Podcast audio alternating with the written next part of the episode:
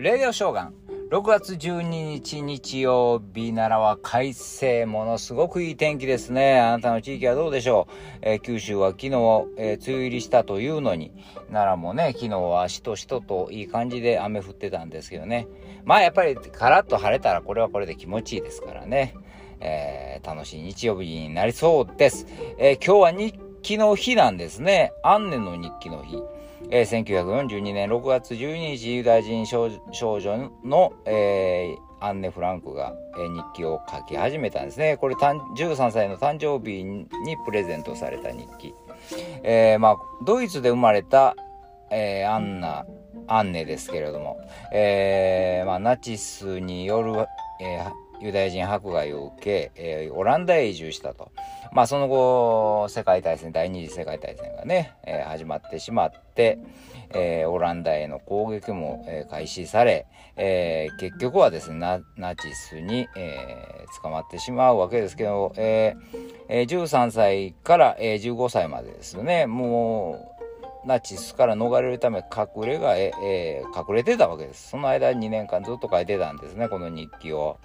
えー、まあ結局はまあ15歳で、えー、病気で収容所で亡くなって連行されてね亡くなってしまうわけですけれども、えー、後にこの家族で生き残ったのはお父さんだけだったんですね。でお父さんが出版にこぎつけたわけですけども世界的ベストセラーになったわけですね。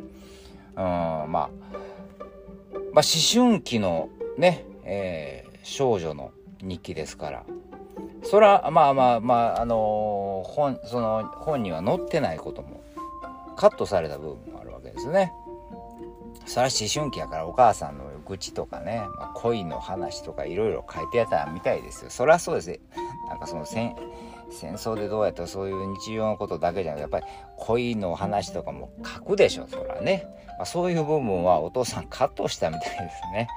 お父さん的にはここはちょっとカットとか言ってえー、してしまったわけですけどね。どうでしょう？そして、日記書きますか？ね日記。日記といえばやっぱりもうこの絵日記とかね、あの小学校のね、あの夏休みのこの宿題とかありましたもんね。あれ辛かったですよ、ほんとね。辛かったですよって。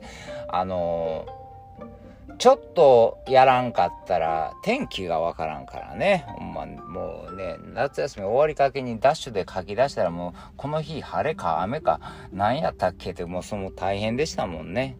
今やったらそんなんもうね、もうデータで残ってるからもうすぐわかるんで、調べりゃすぐわかるんでしょうけど、昔はそんな、晴れ、この日晴れやったか雨やったかって、いちいち新聞どっかで探してて見やなあかんぐらいの状態でしたからね。今はまあそういうのはないですからですよね。えー、でもあの、まあそういうのもあるけども、今も日記ね、私書いてるんですよ。もう何年、もう5年ぐらいは書いてるかな。まあとにかく、大人になってからもね、書くようになったらね結構初めはそれもそんなに書けなかったですよ。もうほんまに、え、でできるだけノートに書こう。ノートノートノートちょっとうんページ埋めるのきついかと思って手帳でやろうかと思って手帳から始めてね。字は大きめでとかだんだんだんだん字がちっちゃくなっね、えー、いいんです。走り書きでも初めはね今日は晴れだった。今日は何食べたぐらいでもいいんです。よなんか書くとね書いていくとねでこんなことがあったな。これこれ嫌やったな。これは楽しかったとかそういうの書いていくとね意外とこう自分の中のことが整理されるしあのなんやろ。大体もう次の日に私は書くんです。あの次の日の朝ね。えー、書くと、前の日のことを思い出しながら書くんですけど、だけど、その、あれ、何や、何、何したっけ？何食べたっけ？どこ行ったっけ？とか、いろんなことを思い出す。で、脳の活性化にもなりますしね。いいですよ。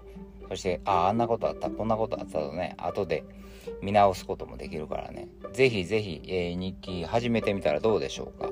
ね、今日日記の日ということですんでね、今日スタートするといいかもしれません。